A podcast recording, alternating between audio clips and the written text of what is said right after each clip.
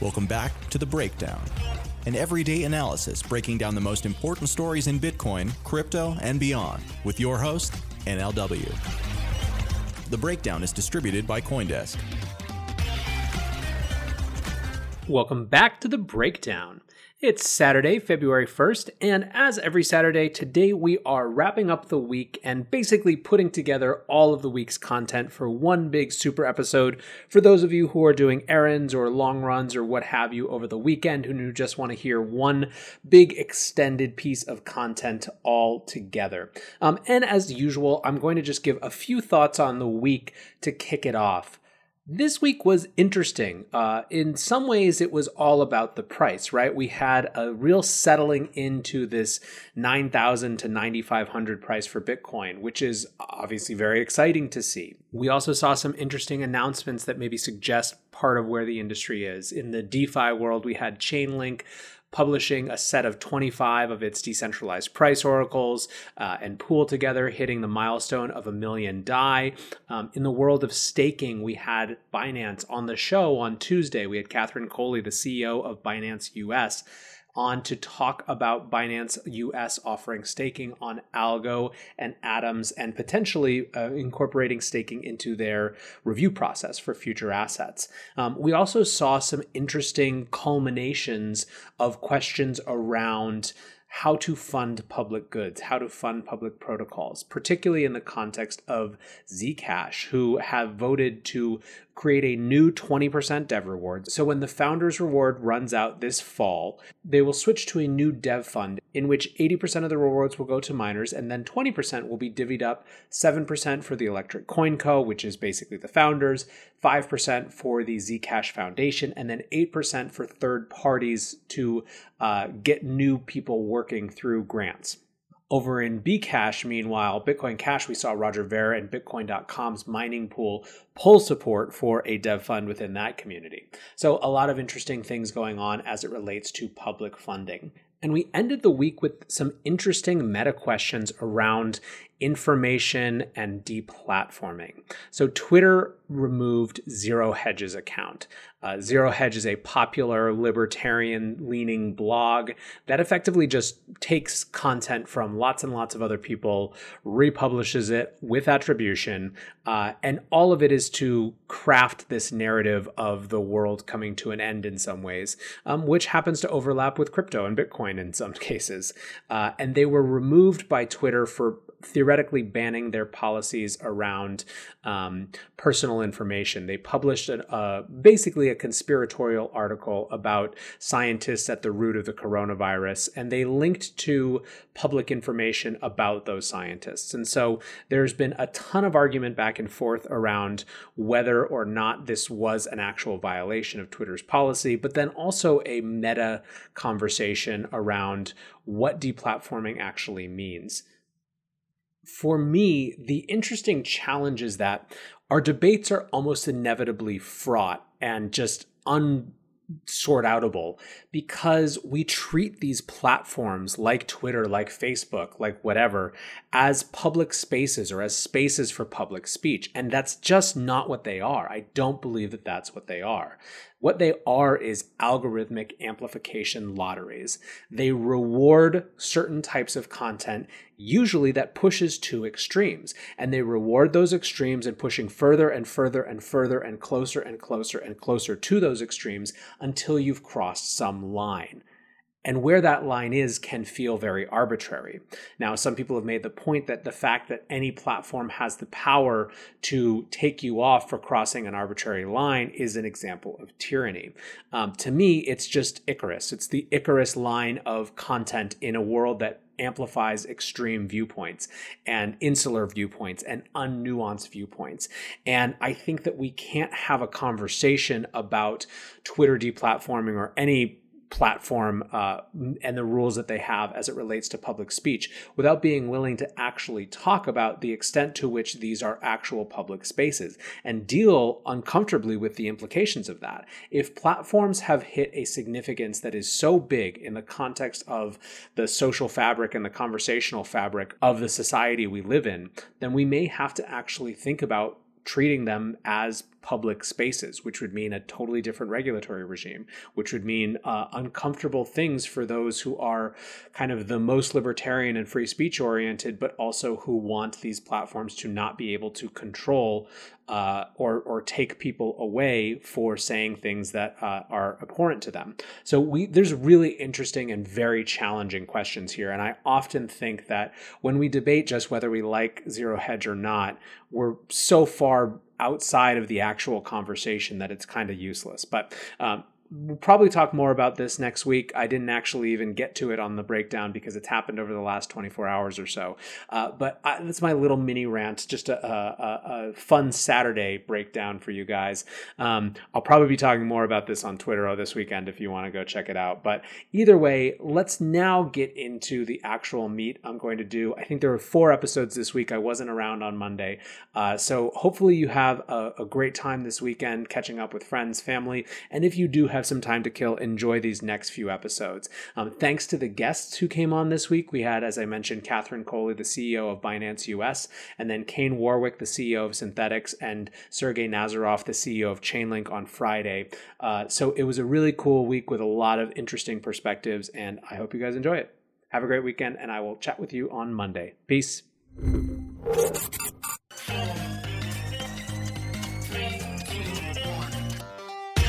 Welcome back to The Breakdown, an everyday analysis breaking down the most important stories in Bitcoin, crypto, and beyond, with your host, N L W. The Breakdown is distributed by CoinDesk. Welcome back to The Breakdown. It is Tuesday, January twenty-eighth, and today we are talking about the future of F U D. Why are we talking about F U D on a day that Bitcoin is soaring, where we've been over nine thousand for twelve hours at this point? Where things seem to be going well, where there's excitement in the markets and on crypto Twitter and in our conversations. The reason that we're talking about F U D now is that it's only in bull markets, it's only when things are going really well that F U D starts to appear. F U D especially that comes from outside this community. When things are in a bear market and it's not quite as loud, really no one's paying attention and the FUDsters are off FUDing something else usually. It's when things get good that F U D starts. And I think there are a few new strands of F U D, as well as continued strands, that are positioning themselves as we look to potentially a better market going forward throughout the rest of this year. So I wanted to take a few minutes to just explore three different emergent forms of F U D and what we might do to combat them in advance. F U D number one, rooting for disaster. So Bitcoin has been steadily gaining over the past couple weeks. That trend continued unabated over the last two days and interestingly coincided with a much larger market sell-off in traditional markets. Now, that sell-off was attributed widely to fears around the coronavirus and the spread of coronavirus and what that means. And so you had this scenario, which happens every once in a while, where Bitcoin is going up when everything else is going down.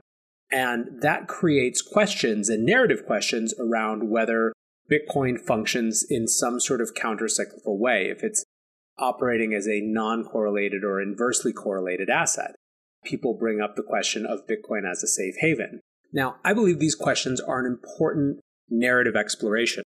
Uh, part of what it means to be an inversely correlated asset or a safe haven style asset is that people believe that an asset is going to respond that way, right? There's the intrinsics of an asset, but then there's also just the expectation of market behavior. And so when we see over and over again, Bitcoin perform in a way that seems to be opposite from stocks and traditional equities, it lends credence to and in fact reinforces this narrative of the way that Bitcoin performs, which becomes a bit of its own self-fulfilling prophecy. This is something we've had Travis Kling from Ikigai Asset Management come on to the show to talk about before, right? The way that Bitcoin becomes a safe haven asset is money managers start to treat it as such because they believe other people will think it is going to function as such, and then it actually just does. So I think that this is an important just exploration in the context of this emerging asset, this emerging asset class, and this emerging market that's worthy of the consideration. However, there is another way to look at this and another accusation which can be leveled, which is that people in the Bitcoin community are actually rooting for disaster and rooting for bad things to happen. This perspective was on display yesterday in an op-ed that was published on Financial Times Alphaville by Isabella Kaminska. So just for background, Alphaville is historically antagonistic to Bitcoin. What's more, they have repeatedly given folks like Craig Wright a platform long after the rest of the crypto community or most of the crypto community has moved beyond. So it's relevant background context to understand what perspective or what base perspective we're dealing with. However, they wrote a piece yesterday called Coronavirus is Good for Bitcoin. And they were effectively making the argument that this whole Bitcoin community was rooting for this thing to happen because it would drive the price of their bags up, right? It would increase the value of their bags. So here's a direct quote from that. "Don't let moral anguish over the deaths of potentially thousands of people get in the way of an opportunity to shill some crypto and pump up the price of Bitcoin. As ever, crisis is opportunity for cryptocurrency lovers. In the past, they've seized upon everything from a banking collapse in Cyprus to social breakdown in Venezuela to Brexit to rationalize the case to buy more M O A R Bitcoin. Clearly, coronavirus was not going to be different. But how have they squared the logic this time around? Duh, coronavirus is spreading through the exchange of dirty, filthy fiat banknotes. So don't be a dummy, protect yourself, and turn to digital-only crypto. No lurgies there." They then go on to show two tweets from two basically troll bot accounts that are clearly bots. Michael Beck, at Michael three five three one four one one seven, that doesn't have a photo, and Trexia X R P, that are saying this stuff about the coronavirus being spread via fiat. So effectively what they're doing is critiquing the whole idea of the industry for rooting for disaster, while also labeling us as effectively crazy conspiracy theorists who are saying that this virus is being spread via paper money based on two effectively fake accounts that are designed as bots to shill a particular cryptocurrency. This is a pretty dismissible argument on the one hand. The fact that its source is what it is, and there's that long history. The fact that the sources for this argument are these effectively fake accounts. However, I think that we do need to at least pay attention to the perception of this idea of rooting for disaster. And in fact, some others made the point who are in the community who are not just out to get things and who are in fact very invested.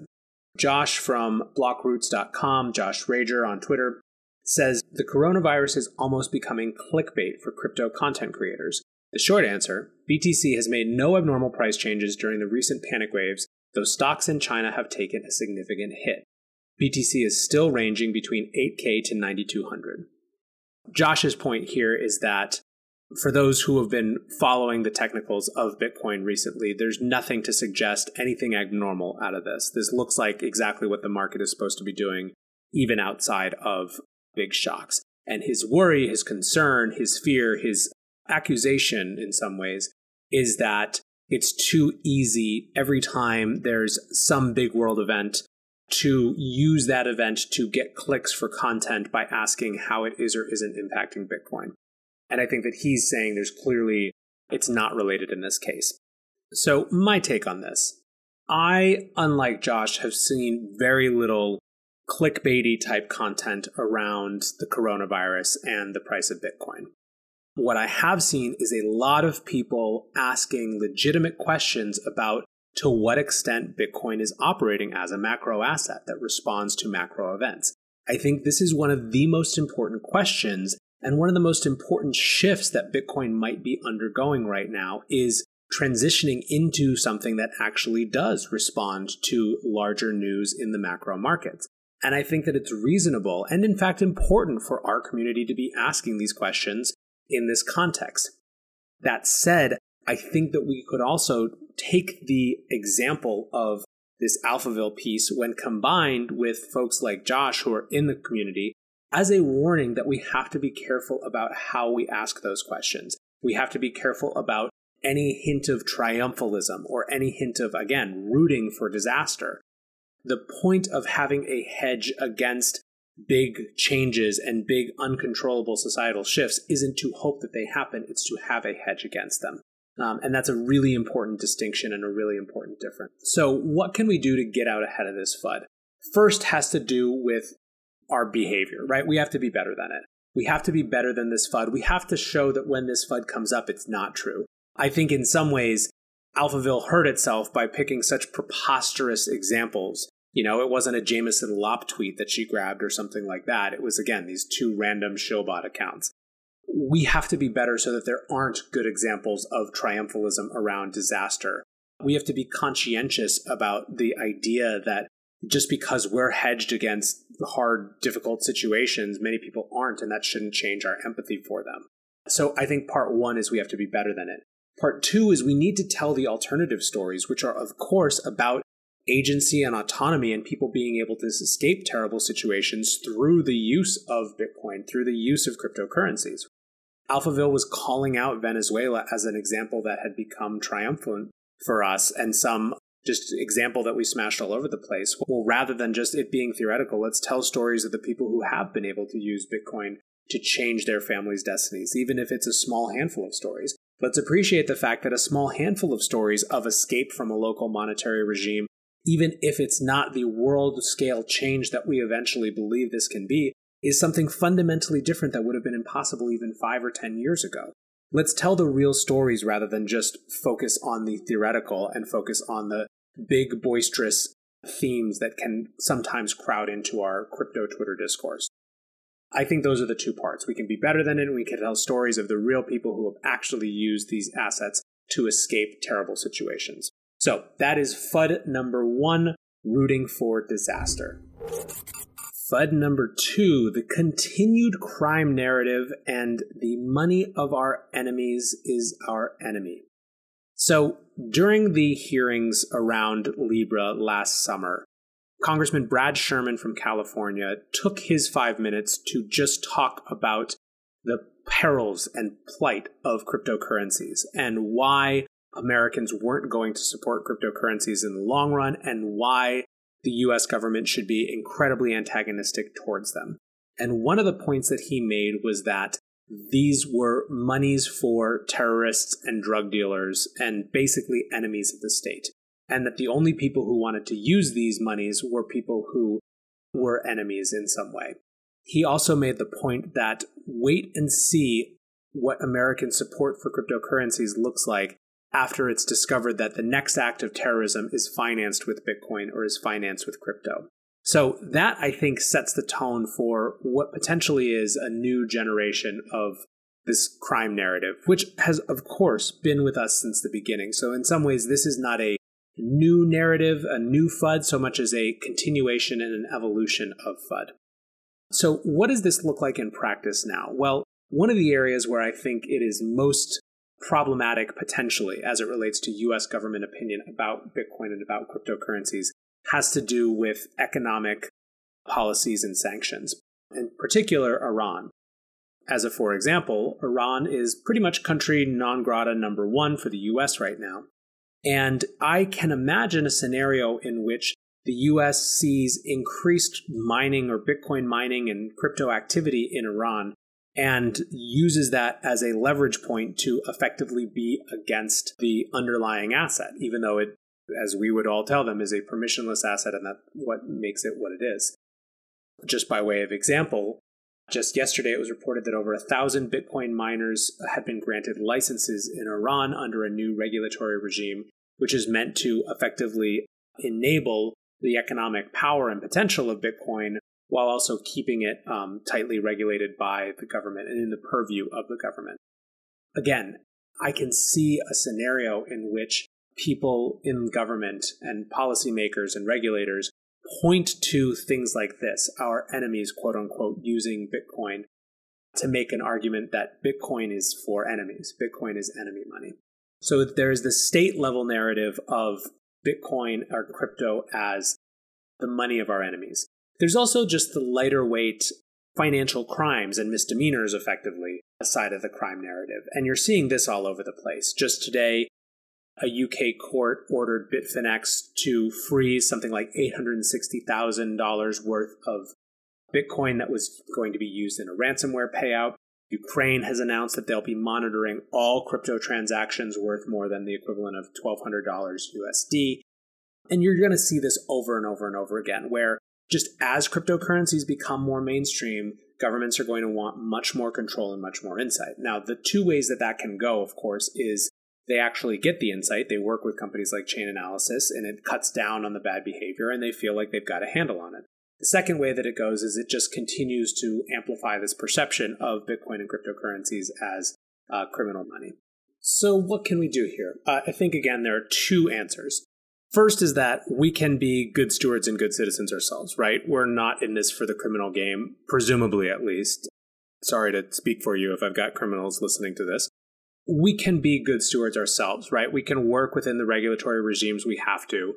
We can just do the hard work of trying to adapt to the system as it is, even as we're trying to change the system. That's part one, right? The more examples of people who are just like them and who are good citizens, who are interested and invested in this space, the harder it is for that narrative of it exclusively being for another type of person to stick.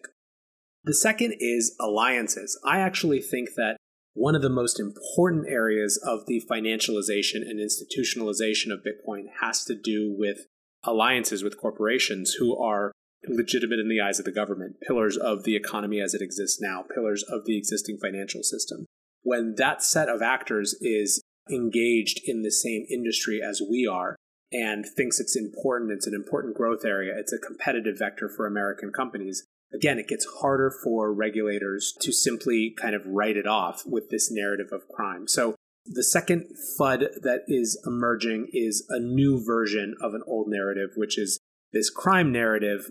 And I think the most dangerous and the scariest example to me is perhaps the money of my enemies is my enemy narrative as well. But all we can do here is be the best that we can and build these alliances with, with corporates. FUD number three is about climate and energy. And again, this is one where we've seen this narrative before, right? If you look at Nick Carter's original Bitcoin FUD dice, energy waste is one of the pieces of FUD that actually exists on those dice. However, the new tenor and the new tone has changed as the debate around climate change has also changed and gotten more intense. And it now has a distinctly economic side to it as well. So yesterday, an independent security consultant wrote a tweet that got the whole Bitcoin community fired up, as you'll understand when I read it to you. Eleanor Saita says, "If you work in Bitcoin in twenty twenty, you deserve to have all of your assets seized to pay for climate reparations. Should extend to all historical earnings. Likewise, if you work in fossil fuels, of course." So there's a lot to be said about this tweet. First is the absolute depressing reality that this is acceptable discourse in this day and age, that it is reasonable for someone to tweet. And by the way, this is not just some random troll. This is a person with eleven thousand followers who's worked for big companies around the world. That it is acceptable in this day and age, in this state of political discourse, to suggest that an entire group, because they have different values and different beliefs than you, should be subject to a type of economic warfare that is literally reserved for war, and when it comes to citizens, has basically only been employed in context of genocide. This is so beyond screwed up that it's just a depressing moment all on its own, completely outside the context of Bitcoin. However, let's hold that part aside. There is a larger question here of what the likelihood of Bitcoin becoming wrapped up in a more major way in the climate change battles that are raging are. And I think that this really isn't a question of climate change and what to be done about it. I think it's a question of the way that identity politics has infiltrated absolutely every political debate and discussion and is now simply a part of the way that we have to engage or that we're forced to engage. But what about the question of what this actually means for Bitcoin? I think it's important to not overstate this whole debate, this whole dust-up, right? It's one person, one person's opinion. And the whole thing, the whole challenge of social media is that it can amplify an extreme opinion. In fact, it's kind of designed to amplify extreme opinions. So I don't want to overstate how dire or how urgent this is. More what I want to do is I want us to get out ahead of the potential that Bitcoin becomes a political football in the context of larger energy narratives and larger climate change narratives. And I think that there are particularly good reasons that we can do that. If you talk to Bitcoiners who are excited about the potential for impact on the world as a whole, one of the things that you'll hear most often is the idea of remote energy capture. The idea that there are places where energy that would otherwise be lost because it's too costly or too difficult to transport to major centers where it can then be reallocated around the world can be used for on-site Bitcoin mining. It creates an economic incentive to capture more energy that would otherwise just be lost. In a discussion with Joe Weisenthal about this, Marty Bent made exactly this point. Joe Weisenthal asked Marty, what's green about it, talking about Bitcoin? Marty says, capping vented natural gas that would have otherwise been extended into the atmosphere, using stranded renewables that were previously untapped, helping to drive innovation. Sound money prevents a mass misallocation of capital that is wasteful. So that's the counter-argument. And the cool thing about what's happening right now is that we actually have the chance to make this real. Again, this is not just theoretical in the same way that it was a few years ago. There are actually these operations that are spinning up to do this. If you go check out upstream data, it's got a set of mining centers that can be set up on site around natural gas production that can take that natural gas that would otherwise be flared and vented and actually capture it and put it to use mining Bitcoin. There are many, many more examples, and there's going to be many more that come up this year. But this is a narrative that I think in some ways is one of the most important that we can get out ahead of, because it's not just arguing that we see the world differently. There is a completely open space for a Bitcoiner who believes incredibly deeply in the challenge and the generational challenge of climate change to still be a Bitcoiner because they see this as a solution, not a threat. That's different than just saying, oh, we don't think it's as big of an issue as you want, or, oh, the market has decided that Bitcoin is an important asset and so it's worth the energy. What about Christmas lights, right? Those are all fine. You're going to win some debates with those or at least convert some people. This is different. Even in the context of your set of beliefs that you're arguing at me, we are doing something. Not just we believe something, but we are doing something that addresses it. That's the most powerful counter-narrative, counter-critique. I think it's very important that we have this conversation and we get out ahead of it. So if you are building one of these companies that's interested in capturing otherwise unusable energy, please hit me up. Let's talk. Let's do an episode about it. Let's make sure that more people know about you. Like I said, I wanted to dive into what I see as an emerging set of F U D that I think is particularly relevant in the context of the market hopefully continuing to grow throughout this year and see what we might be able to do to get out ahead of it. I'm interested in hearing from you. What are the types of F U D that I missed?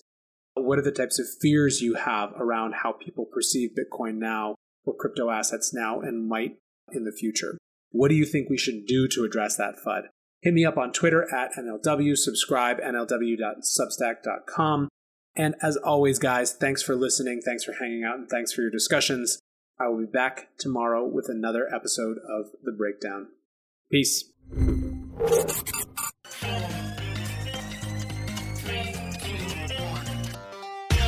Welcome back to The Breakdown, an everyday analysis breaking down the most important stories in Bitcoin, crypto, and beyond, with your host, N L W. The Breakdown is distributed by CoinDesk.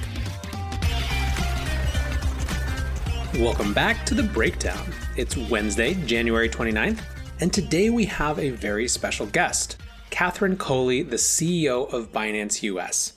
Binance U S has just announced that they will be adding staking to the platform. And I invited Catherine on to talk about not just the news itself, but the broader philosophy of how Binance U S thinks about the market right now, why they're interested in adding staking, and what their goals are for the year to come. For me, staking is interesting as it represents two things. One, it's a way for people to get yield, get value from their crypto assets without having to buy and sell and trade them. Second, it's a way for people to actually participate in securing the network. In this way, I see staking as something that is both the natural evolution of the space, but which is also a fulfillment of the original goals and the motivations of decentralization that pulled so many people into this space. At the same time, I think that the biggest barrier to participation in networks through staking is going to be around U X and high barriers to entry. And so I think it's particularly interesting when an actor like Binance comes in and actually gets involved. By the end of this interview, Catherine and I are really not so much focused on staking, but on this broader idea of lowering the barriers to entry and what it means in terms of where our goals should be for twenty twenty. All right. I am here with Catherine Coley, the C E O of Binance U S. Catherine, thank you so much for joining us today. Thank you. Excited to be here. Yeah. So um, I guess, you know, we're going to get into some exciting news. That's kind of the, the the point of this, and we'll talk a bunch about it. But first, just for folks who have been following along and watching the evolution of Binance's efforts in the U S, can you give us a little bit of the story about what's happening right now? Sure. So for folks that are coming into understanding who really, who we are and what we do, Binance U S was launched in the end of September of last year to really bring the globally trusted technology of trading to an American user. So we're providing a fast and convenient platform that allows you to buy and sell and trade digital assets here in the United States, um, looking after our users with their needs in mind. So when we think about what we've launched since September, we've added twenty-eight coins and have now rolled out a one-click buy-sell feature, so you don't have to leave market orders. You can just buy Bitcoin, buy uh, coins directly. And then we've also rolled out, most excitingly, in twenty twenty, our app. So we have an Android and iOS app available now. It's been a busy start, but lots to catch up on. This is a highly contested market, obviously. It's one of the most important growth areas. Um, I think the Block and Blockchain Association just did a survey where they found that something like eighty-five percent of people who are employed by the blockchain industry are in either exchanges, mining operations, or uh, in development. So obviously one of the major, major growth areas. How do you think about which features you prioritize, right? Because the, the wish list of users has to be like a mile long. Absolutely. And you can't just listen to the loudest voices. Uh, sometimes the loudest ones might just be standing uh, you know, with a megaphone. So we really have to understand who our users are, how the U S has been able to grow, and really what areas within the blockchain ecosystem are their strengths. So we really look quite uh, quite focused on the utility cases that we find inside of the U S market, as well as the budding and growing and vibrant communities of certain crypto asset classes that are, are really passionate. So within the United States, we've been able to see such a strong case for, for quite many of the digital assets, and then being able to provide that to U S users in the ways that they need to access digital assets is kind of how we cater it. So the mobile apps are, are clearly the future for not only the U S, but quite largely adopted globally. So that's where we're kind of keenly focused on being able to deliver something in the palm of your hand, gets you access to this digital era. When you're thinking about your target user, uh, aside from everyone who's touching crypto right right now, um, wh- what do you guys think about? Just above right? the age of eighteen, yeah, it's uh, yeah. Which, which even gets me scared because I'm I'm seeing technology be adopted earlier than that, and I want to make sure we're not we're not losing out on on being able to teach people, uh, educate them earlier on, because I think just that education component can never start too soon. That's kind of where I was going with the question is, when you guys, how are you prioritizing or thinking about the market right now, right? Is it just about capturing existing crypto community uh, members who are already actively trading, or just, you know, occasionally want to trade? Is it thinking about how to expand the audience? I guess it's just, you know, this is such a, um, it's one of the industries that has the most constantly influx user bases in terms of both who they are and in terms of what they're looking for. So I'm interested in how you guys prioritize your audience as well as the the features, I guess. Yeah, it, it really helps if you zoom out. So if instead of looking at, you know, what's the next feature that I can list or launch, and, and what coin can I list and, and launch in the next, you know, two weeks or one week or so, and think about how can we provide financial confidence to people through digital assets, that really helps us align how we can go down this path appropriately. So When I'm, when I'm talking about financial confidence, it's this ability to own and manage and grow your own capital in a means that you're both confident and understanding in it, and also super in charge of it, which is what digital assets really provide, that equalizing force that lets you determine how you're going to be allocating and understanding where your commitment and involvement in this space can really be. So we think crypto literacy is by far kind of the first phase and step. And then the second one would be access, functionality. And then the third phase of it is, you know, how can we expand upon this and really build out an ecosystem? So we're pretty excited about the, the upcoming news, because that is kind of entering in, in a different phase of what we can be providing people. Yeah, so this is the perfect segue. Um, I'd love to hear and have you share a little bit about what's coming next, and and maybe how you guys decided that this was the next phase, I guess, of expanding how people get to interact with their money, with their assets, and have more autonomy over that. Yeah, well, if you follow me on Twitter or follow our Twitter at Binance America, you'll notice that we really do enjoy listening to our users and potential users and take their feedback quite, quite importantly. I mean, we're, we're building this for, for American crypto enthusiasts, for the crypto curious, for the, you know, full-time job traders and professional institutional traders as well. So our ears are definitely, definitely in tune with, with our user base. And so one of the items that we've had recently was a user feedback survey that we, we listed um, for all of our folks that have downloaded uh, the app to give us a little bit more feedback on really what they want. And it was clear from, from the feedback and the response that staking was one of the core components that folks in the United States were looking for to have within the same functionality of where they can access, buy, sell, and trade cryptocurrencies. So we're really excited to announce that staking is coming soon to Binance U S. What are the details now? I know that you guys are, you're just announcing this now. You're not sure about the exact dates yet, but what are the, what are the details for folks who are saying, okay, that's awesome, but now I want to know what assets, and let me get in there.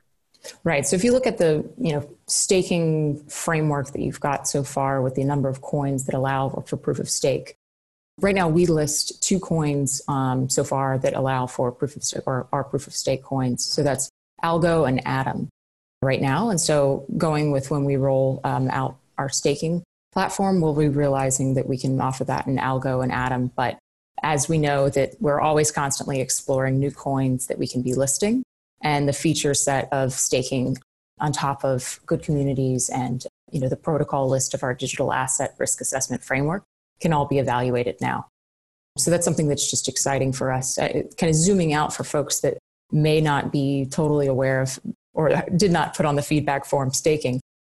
The importance for this is being able to provide a different mechanism to which people can understand how they can be involved in digital assets. So the idea that with staking, you're, you're actually contributing to uh, the operations and health of that network.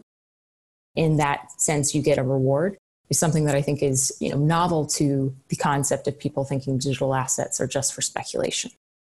And so, so the concept on top of that of being more or less like a savings account and allowing you to put funds or, or, or put certain assets towards that in order to make sure that the operations are run and that network is secure is really important for people to understand that that's a modulation on top of how uh, uh, crypto and blockchain can contribute to their own wealth. When I think about staking in the context of just the ongoing evolution of this space, I think that it's notable for a couple reasons. I mean, at least the first is exactly what you said, that this is a functionally a different way to interact with your assets from thinking about how they benefit you economically, right? It gives people a way to generate value from their assets without having to sell and trade and shift. And that's especially important for people who are long-term interested in a particular network or a particular uh, protocol, right? And I think that that's a, a, a coming to fruition of the promise of some of these digital assets. I think the second piece is, uh, again, what you were mentioning around the idea of taking the next step to actually participate in the functioning and the enablement of the protocol in that decentralized way. And that is something that, again, has been integral to the mythos and the narrative of crypto assets, right? That these things are generated and maintained by these distributed, decentralized networks of participants. And in fact, break apart the traditional organizational model by upending the, the difference between network user and a network owner, and staking, the more mainstream that it gets, the more common that it gets, the easier that it gets from a U X perspective, becomes more and more real as a mechanism to do that. So it feels to me in some ways like both a maturation of the industry, but also a, a fulfillment of the promise of it that got a lot of people excited about the space in the first place. Absolutely. I mean, if there's anything we can do on top of iterating on, on kind of the pure purpose of, of decentralization, is being able to identify areas that can connect with everyday users, and so they can understand a little bit more about how blockchain is actually going to be functional uh, down the road. And, and so that's kind of, I think of that as like stable coins, got people comfortable with that concept of a digital representation of a currency. You know, although it's not the purest form, it's another iteration that lets people identify and get comfortable with how that operates. So they're like, okay, I'm fearful of the volatility. This is what digital assets are like when they're pegged to the dollar. And, and you're looking at staking, you're going, okay, I, you know, I want to be contributing to the growth of a network. I want to get rewarded for it. I want to be, you know, involved in this, this larger growth of um, the ecosystem, but walk me through it. Let me know how I can be a contributing factor. And I think that's what staking really has, that right incentive mechanism in place. It's going to be really interesting. And, and obviously steps like having, you know, Binance uh, build that functionality in, obviously expand the, the set of participants just by decreasing the barriers to entry, right? Or at least that has to be some of the goal. Yeah. I mean, lowering the barriers to entry. I, I, I'm shocked I hadn't, haven't said that six times already on this podcast. Really, the frictions that are causing us to understand this technology, to access it, to bring others into it and grow a community around it. Those are things that I, I just cannot express how important they are to Binance, our ecosystem, and how our development in the United States is going to play a part. So it's really kind of purely on the understanding that this is complex. How can we make it easier? How can we make it more intuitive? How can we make it better suited specifically to your local market needs? And those are really kind of the, the items that we hit home, and, and why we care so much about what our users think, and, and what non-users think, and what new users think as well. The one place that I wanted to take this for, for just a minute is that bigger picture, right? So uh, I'm interested to hear, you know, certainly it sounds like this idea of lowering barriers to entry and just making the whole space more accessible is top of mind for you personally and for the company as well. As you look out, you know, we're still in January twenty twenty. What makes you optimistic for this year? And what do you think are some of the biggest challenges that we face as an industry, right? Not just as Binance. Yeah, no, ooh, that's a great question. I mean, I think we've seen from the predictions of twenty twenty from the rest of the industry, quite a conservative growth plan, if I'm not mistaken. So the idea of, you know, cementing the foundations, getting the infrastructure in place, getting the infrastructure accessible, really kind of building purer versions of what have maybe been built early on, uh, or were in kind of the, you know, stumbling phase and now are, are kind of becoming more established. I think that's, that's very accurate, but also extremely conservative in, in where we can see this growth headed. You know, my goals in, in twenty twenty are, are definitely to be able to digest the opportunities that are ahead for us in digital assets, translate that to a broader set of audience members, and be able to bring in a really useful element that will improve people's financial confidence. So that going into twenty twenty-one, there are more people that understand what's in their wallet beyond a Capital One phrase, understand how something can be bought and sold to generate either profits, or understand the risks of the losses, and understand where they can be making rewards in ways that can serve them for the long term based on their holdings. So it's a audacious goal to be able to translate financial understanding, uh, especially crypto literacy or crypto financial understanding uh, to folks, but it's imperative that we take it seriously this year and, and continuing on. I continue to see kind of the attempts to bring finance or just wealth management into a broader audience, and, and it sometimes hits, but there's still a huge amount of the United States, especially, that is not um, clued in, privileged, or aware enough uh, to be to be to be taking control of, of their own lives. So I really do care deeply about that. I mean, I think it's anywhere from audiences that just aren't familiar with, you know, the simple concepts of compounding interest as well as the complex, more complex concepts, well, I reverse those two, of managing your own wealth and budget. So I think that's something that's really important for us. And Binance just gives that freedom for people to choose to participate, to be active, or or to be passive in digital assets, but still remain involved. You know, one of the things that I thought was really notable, I did a bunch of end of year interviews, beginning of decade prediction type things, right? Mm-hmm.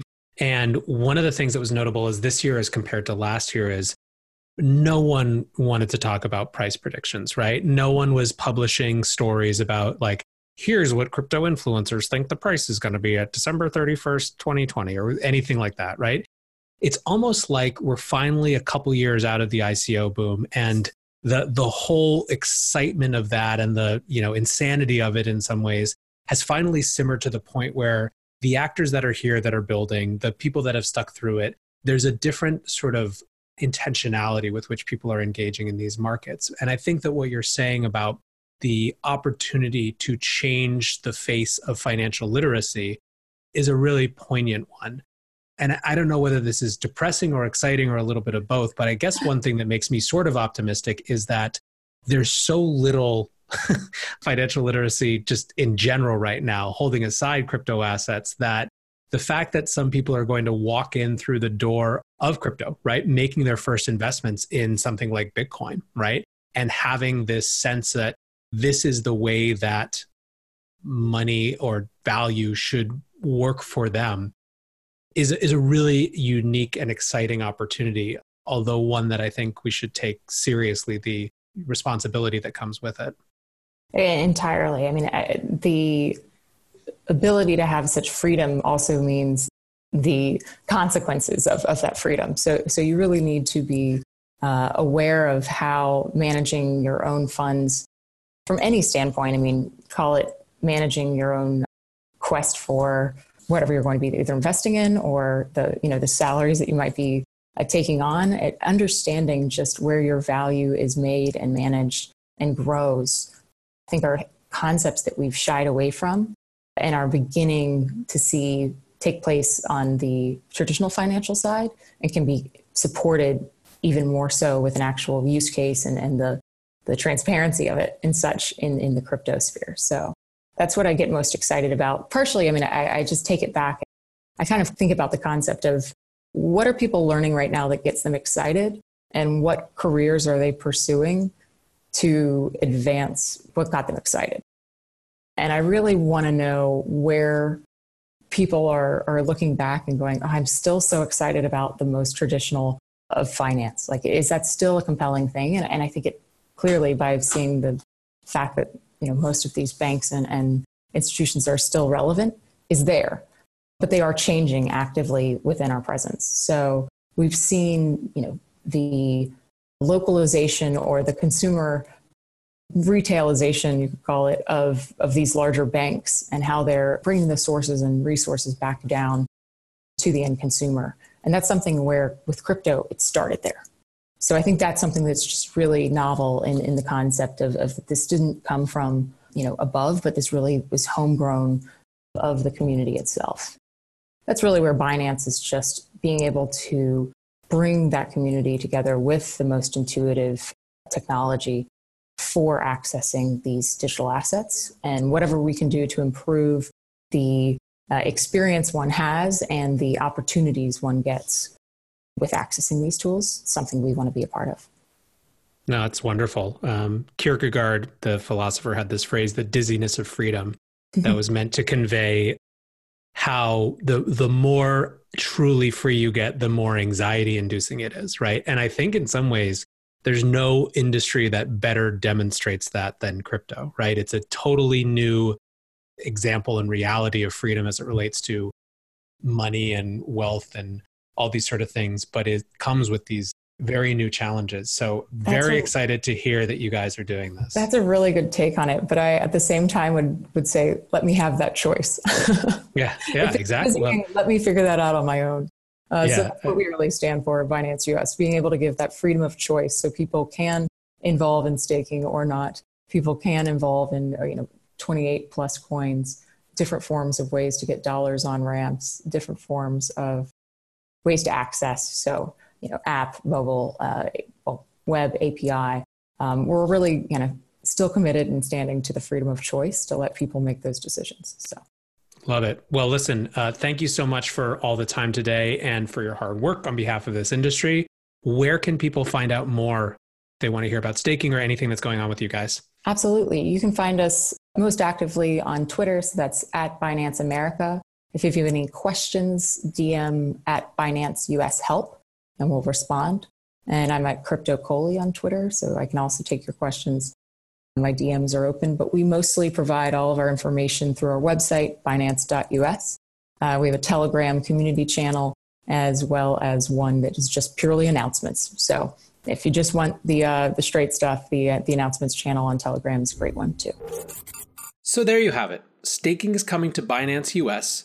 And it really, to me, based on this interview, represents a much broader goal of making this space, making this industry more accessible, both for the people already in it, but also for new people who haven't come in yet. I'm interested to see what an actor in this space like Binance that has brand and leadership can actually do to make a dent in lowering those barriers to entry. All right, guys, that's it for today. Thanks as always for listening, and I will catch you tomorrow on The Breakdown.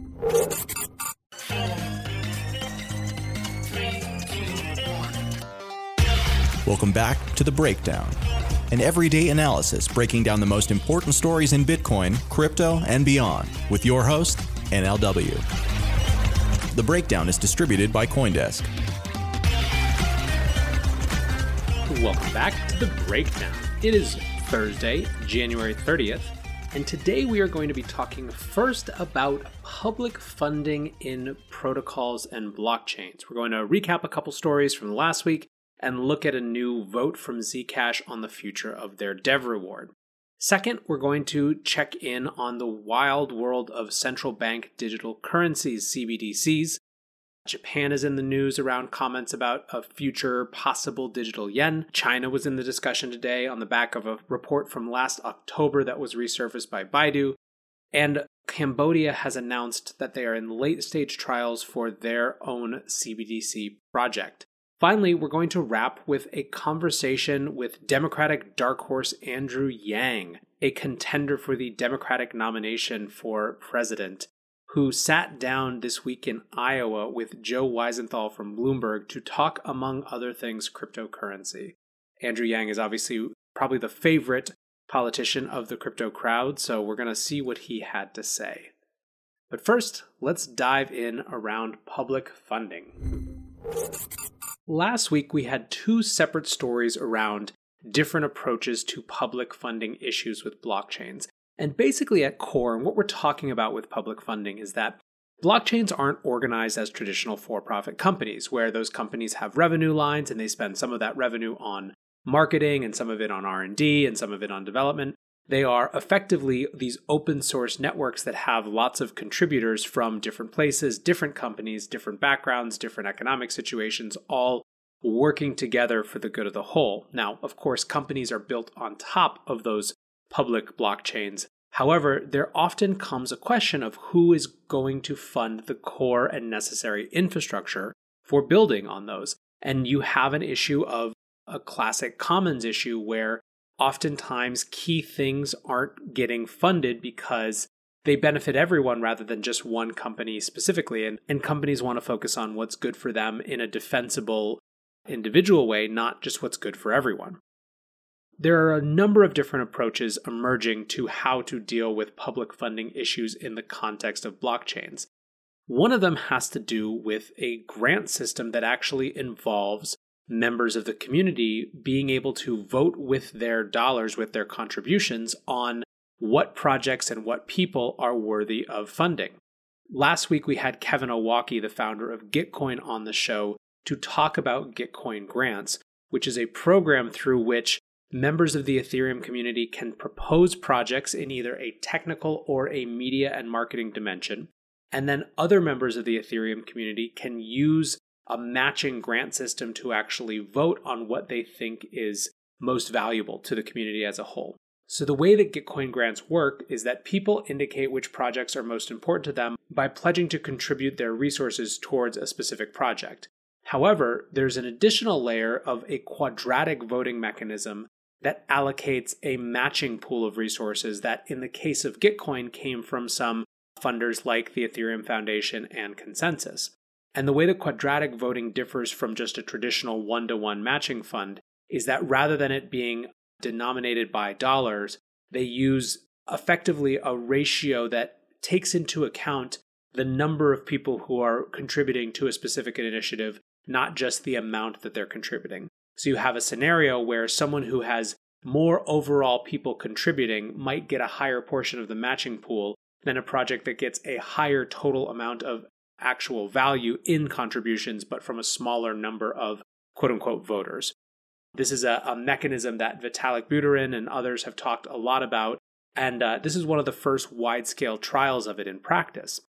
So they released their final tallies, Gitcoin released its final tallies, and in a lot of ways, the most contentious questions, and this was the case when Kevin was here last week talking as well, had to do with pledges around the media category, and in particular, a Twitter account, Antipro Synthesis, who ended up having something like the third highest match of any project over some other larger newsletters or larger content producers and over other technical projects. And so the issue has to do with what's a public good, right?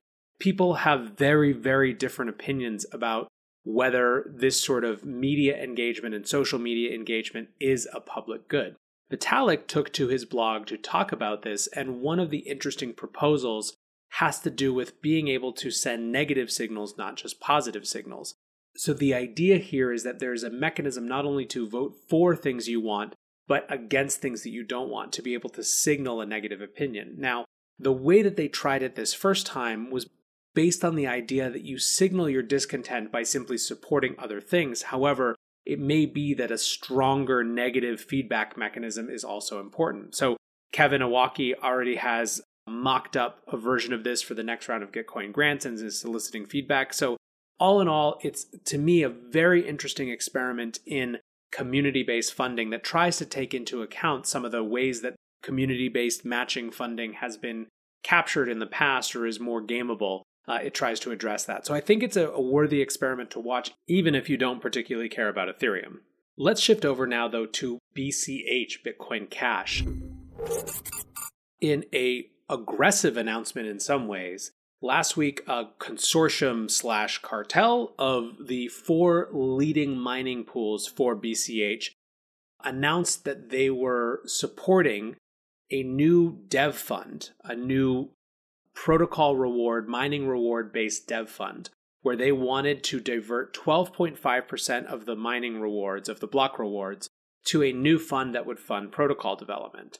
This was in response to B C H having issues with protocol developers staying engaged and being able to support their work and so on and so forth, right? The same types of challenges that face any public blockchain, any protocol community that relies on open source contributors.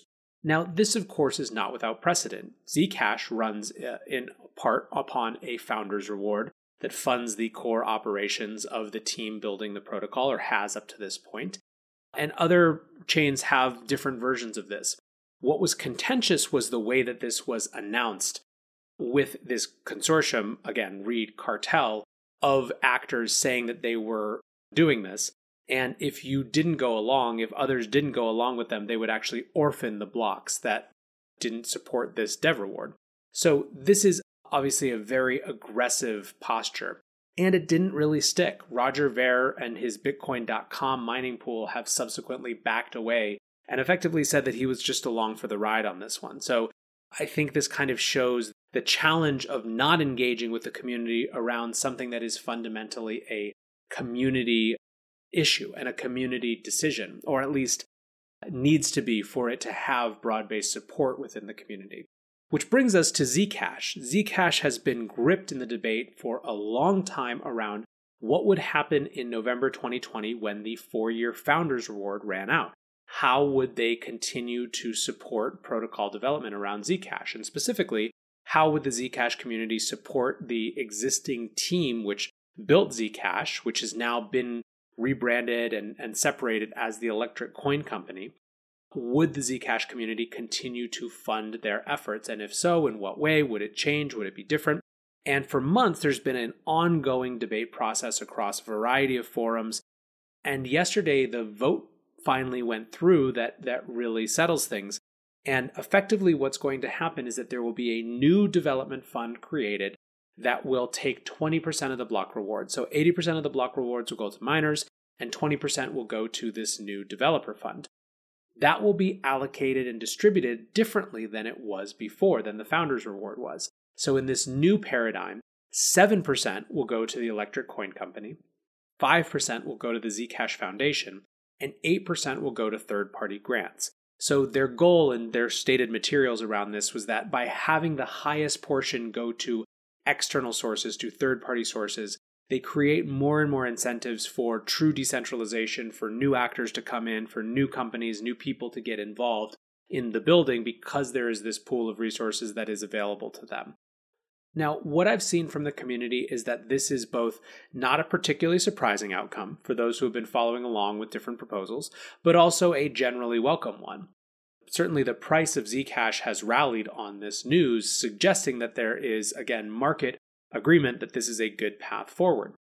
What makes Zcash such an interesting case study to watch is that there are many people in this space and many protocols that think things like a founder's reward is just anathema to the idea of how you build something. Part of this obviously comes from the mythology and the mythos of Satoshi, right? And the total lack of a founder's reward. In fact, we saw last year Grin launch with no pre-mines, no founder's reward. They made a big deal about it being a fair launch, saw tons of V C interest right away. And so this idea, this question of how to launch a project, how to continue to support a project is, I think, a very alive one in the context of all these protocols. So the fact that the Zcash community has gone through their four years of a founder's reward and redesigned the system, but that ultimately has a similar distribution between miners and developers in a way that is formalized is another interesting case study.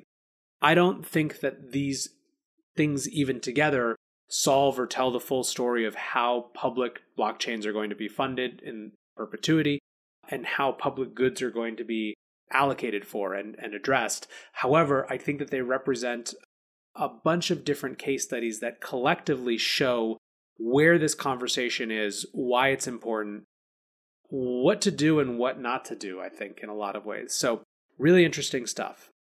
But now let's shift gears to a very different aspect of the industry, an emerging aspect of this industry, C B D Cs. Another day, another announcement around some central bank getting involved with digital currencies. As anyone who's listened to this show this year will know, I think this is the most significant megatrend in our entire space right now. I think the implications are unknown. I think it's incredibly important for us to be paying attention to. Today, we saw first the resurfacing of a report around China's planned digital yuan that actually was published in October of last year, but came back up via Baidu, was caught and translated a bit by Decrypt. That basically just reinforces some of the things that we suspected about the design of China's digital currency, that it will be centralized and controlled by the Central Bank of China, the People's Bank of China. That there will be surveillance in these transactions, but that surveillance will be available only to the central bank, not to the commercial banks who are part of the system, and so on and so forth. So nothing new in particular, but just reinforcing some of the fears and concerns that people have over the surveillance potential of a Chinese digital currency. So that was a little bit of news one. A bit of news two comes from Japan. Now, last week during Davos, Japan basically was saying that they were exploring a digital currency, a digital yen, in part out of fear of what a Chinese digital currency does for China's influence among emerging economic powers around the world, but in the region specifically. And today, Reuters reported that the deputy governor of the Bank of Japan said that effectively there may be demand for a central bank digital currency soon, and that they need to be laying the groundwork for the technology now. The direct quote is, "The speed of technical innovation is very fast. Depending on how things unfold in the world of settlement systems, public demand for C B D Cs could soar in Japan.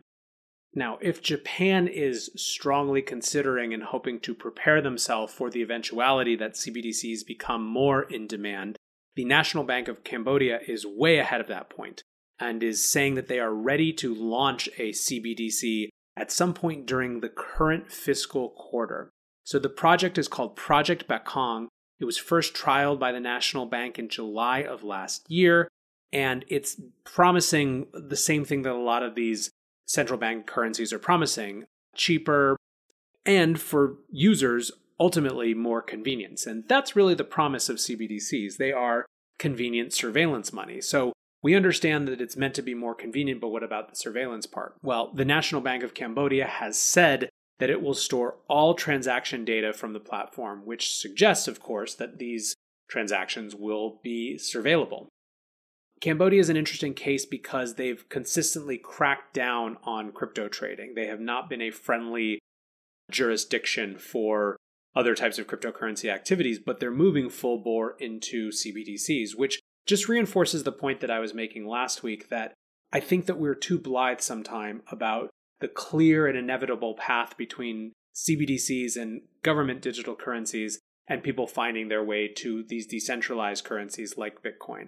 I think that if we want that path to be real, we need to make it so. We cannot just assume that it's going to happen. In fact, we can probably assume the opposite, where many, many people will just look at this as a convenient new thing in their pocket and never think twice. That is one of our great challenges in this industry. But it's a challenge we have to face because, as you can tell from the continued beating of the China drum, to Japan seeming to wade its toe into this conversation, to countries like Cambodia actually preparing to launch these things, C B D Cs are real, they're happening, and they're happening now. All right, last up today, a fun little one from the campaign trail in Iowa. My favorite political book of all time is Fear and Loathing on the Campaign Trail seventy-two, where Hunter S. Thompson follows McGovern, George McGovern, as he tries to unseat Richard Nixon uh, unsuccessfully, spoiler alert. And he was writing about just the, the sense of depression in that campaign. He says, "I was beginning to sense something very depressing about it. How many more of these goddamn elections are we going to have to write off as lame but regrettably necessary holding actions? And how many more of these stinking double-downer sideshows will we have to go through before we can get ourselves straight enough to put together some kind of national election that will give me and the at least twenty million people I tend to agree with a chance to vote for something instead of always being faced with that old familiar choice between the lesser of two evils?" So this year, for a lot of the crypto community, that force that is uh, something at least to not be written off as lame but regrettable necessary holding action has been Andrew Yang, a refreshingly forthright and independent thinking candidate who doesn't come from a traditional political background, who has a core issue in uh, universal basic income, and who is engaging deeply with uh, some types of issues that others aren't, notably crypto. Andrew Yang has spoken about Bitcoin. He spoke at CoinDesk's Consensus Conference. He has been around this world and has a sense of it, an understanding of it. So I was excited to see that he, in a conversation yesterday with Joe Weisenthal from Bloomberg, took a couple minutes to talk about his perception and his thoughts on the cryptocurrency industry. So I'm going to play the clip, but just a couple takeaways that I saw. The first has to do with the convoluted regulatory apparatus and how it clearly is bad both for regulators and for innovators. Without clarity around the regulatory regime for crypto, and by having it be the providence of so many different departments, it creates a situation where people are actively disengaging from the U S and looking to build elsewhere. And if you care about American competitiveness, which presumably if you're a candidate for the president of the United States of America, you do, that's a concerning thing. So that was one interesting takeaway. A second interesting takeaway, which was the real social media takeaway line of the whole thing, was the question of whether it can be stopped or not. Joe Weisenthal basically asked Yang whether he supported people being able to opt out of the existing financial system into something like Bitcoin that is outside the purview, outside the control of the government.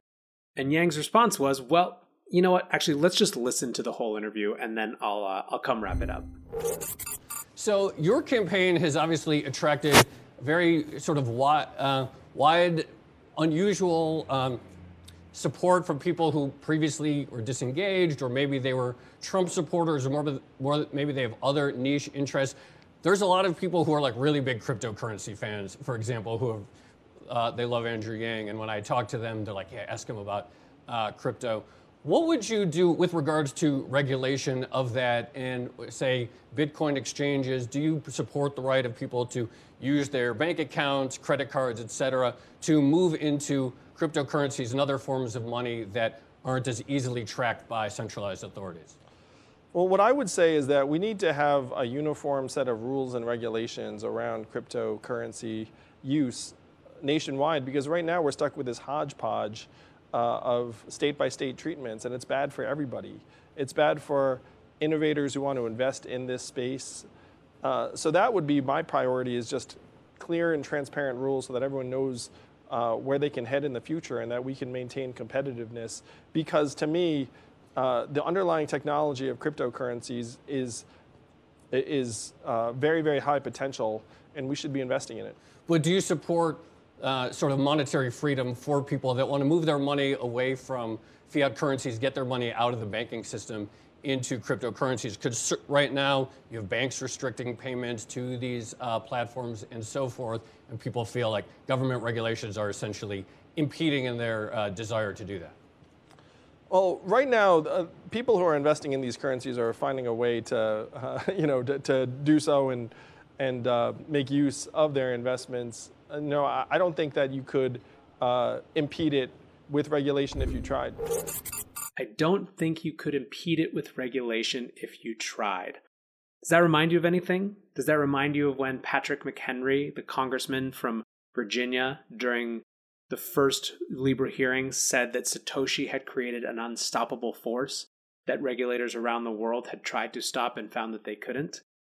I like this narrative. I like this couldn't stop if you tried narrative, because it creates a different dynamic in the power relationship between this new economic force and the decentralized network and all of us who helped build it and the existing power structure.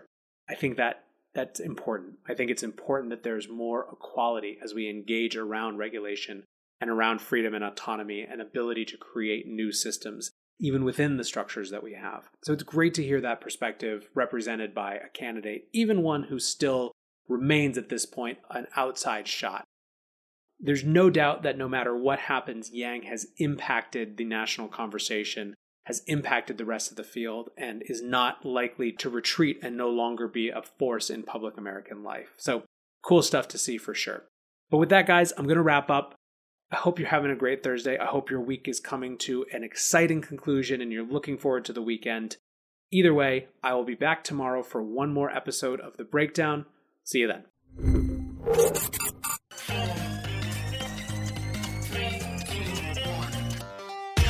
Welcome back to The Breakdown, an everyday analysis breaking down the most important stories in Bitcoin, crypto, and beyond with your host, N L W. The Breakdown is distributed by CoinDesk. Welcome back to The Breakdown. It's Friday, January thirty-first, and today we have something special and a little bit different. Chainlink is a decentralized Oracle project. What that means, in short, is that they take real-world data and make it available for use for smart contracts. DeFi, for example, needs basically twenty-four seven access to real-time market data like prices, for those applications to be able to function. Yesterday, Chainlink published price reference data for twenty-five Oracle networks, and the whole idea here is that Chainlink is taking a decentralized approach to sourcing price data so that the DeFi applications that use these price oracles aren't relying on a single centralized source. Chainlink applies the same sort of decentralized, node-powered logic that blockchains do to sourcing price data. And according to Chainlink, these Oracle networks collectively secure more than one hundred million in value in DeFi applications. So today on The Breakdown, we're going to be speaking with Chainlink founder Sergey Nazarov. Uh, but to make this even more real and put it in more context, Kane Warwick, who is the founder and C E O of Synthetix, will also be joining. Synthetix is a DeFi platform that enables decentralized derivatives exchange. Uh, so. Basically allowing people to short and long a variety of crypto and real-world assets, but it does it through synthetic tokens. So what does that mean? In the way that Maker users stake E T H and now other assets to mint D A I, synthetic users stake over-collateralized positions, but to mint a huge array of different what they call synths, which are basically any asset with a price feed. So that could be crypto, forex, commodities, or even new baskets, such as a bundle of centralized exchange tokens. And when they've minted those synths, they can take short or long positions on them. The reason I wanted to have these two on together is that they actually have been collaborating for more than a year now. And it was the importance of price feeds that brought Synthetix together with Chainlink. Going back more than a year, these projects have been collaborating to help Synthetix move away from a centralized oracle that they spun up to uh, these decentralized price feed oracles that are built by Chainlink.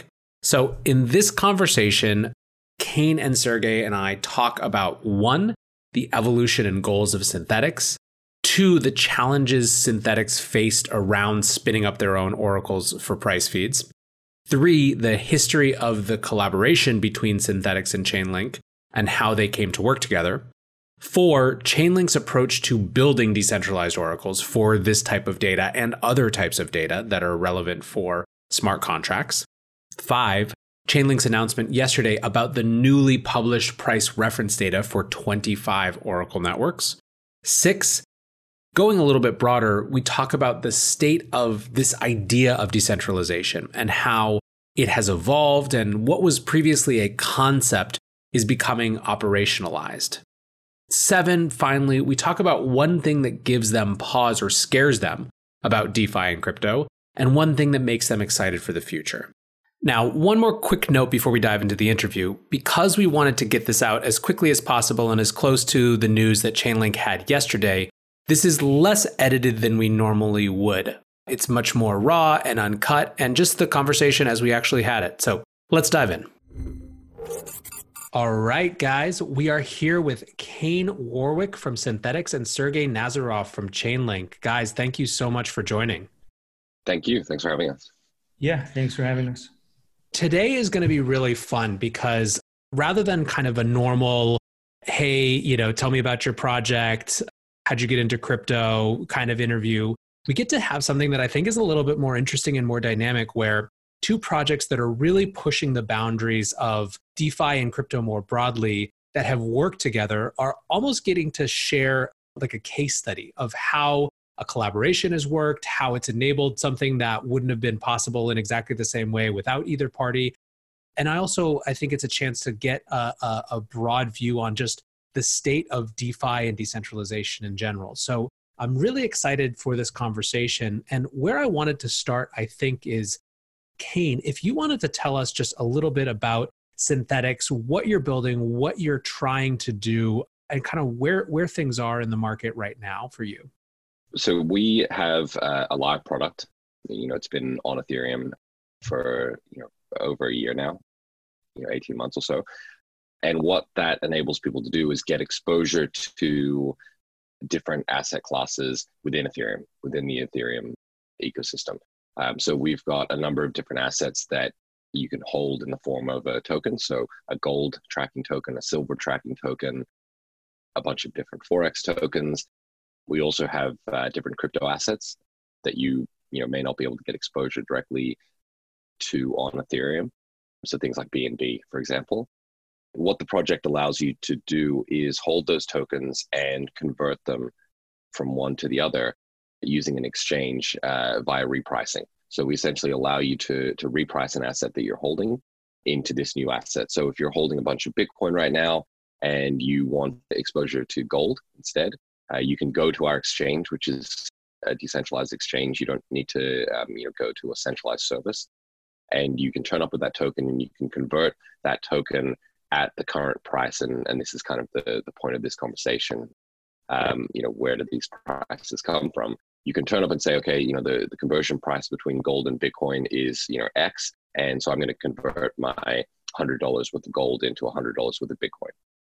And what that means is that within the Ethereum ecosystem, you can get price exposure to a whole range of different assets. And obviously that, you know, that's going to grow over time. as we add different asset classes, things like equities, you know, potentially E T Fs, indexes, et cetera. So, you know, that's the, that's the intent of Synthetix, and that's what we're building. And obviously it's something that is still, you know, in progress. We're, we're still working on it and still, you know, kind of growing the project. But, you know, even today you can go to Synthetix Exchange and, you know, immediately get access to, you know, over twenty different assets. So let's actually zoom it back a little bit, just because I think it's incredibly fascinating. And it's one of these projects that, like, the more I dig into, the more interesting it gets. What was the, the spark of uh, motivation for it, right? Like, what is the interest that you have? And, and maybe this is kind of commentary on the larger world of just derivatives and the importance of derivatives in, you know, emerging markets like this. There's always an access component to this, right? You know, Ethereum is this sort of universal computer that people can access. And the idea that if you have every single asset class on Ethereum, then anyone in the world who has access to an internet connection, you know, can access this financial infrastructure. Um, so I think that that is, is a really critical component of it. Um, but like most startups, that wasn't necessarily the end goal that we started with. We actually started building a stablecoin back in twenty seventeen. Uh, which turned out to, you know, not necessarily be a great fit for the market. And so, you know, over kind of a series of several pivots, we've moved away from this idea of a stablecoin to, you know, synthetic assets generally, and now to this idea of, you know, a synthetic asset exchange where people could come and, and trade synthetic assets. So it's been somewhat of a journey over the last couple of years to kind of get to this point. But, um, you know, we think we have something now where, you know, there's genuine product market fit and, and there's demand for it. A friend of mine actually a couple of weeks ago was just describing, he was raving about Synthetix, and his his description was, Synthetix is Maker, if you could mint anything as well as D A I.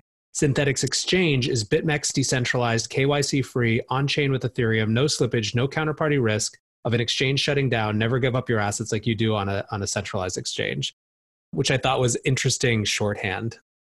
So I don't, I don't know if that resonates, but Uh, I, I think that's, that. that's pretty amazing. Uh, is your friend looking for uh, a job in uh, marketing by any chance? Because uh, yeah. that's a, a pretty a pretty apt description. I keep telling him he needs to do a podcast specifically on DeFi and, and describing uh, new products, new protocols. So I guess then the, the next question is, how has the reception been? What have you seen as you actually put this out into market? Because I think another part of this that's great for this conversation is that this is not just a, a theoretical thing, right? This is something that's live in market and you're getting feedback from users, from investors. So what are you actually seeing in the market? Yeah, so it is, as I said, a, a project that, you know, is still being built out. You know, even today in beta for the next version of Synthetix Exchange. So there's a lot of functionality that's still missing, a lot of things that's being built. And, you know, we're actually halfway through our transition, uh, our price feeds, right? Um, from, you know, our, our own centralized oracle over to Chainlink. So even that process is still, you know, somewhat in flux. But I think the the overall reception in the market is people are excited. They're excited about this idea that these pooled collateral models, and, you know, without going too deep into that, this idea that, you know, someone can turn up and they don't need to find a counterparty to be able to trade. Um, so, you know, we've seen things like Uniswap obviously employ these structures, but the idea of being able to turn up and trade directly with a contract on Ethereum as opposed to finding a counterparty to be matched with, I think is quite powerful.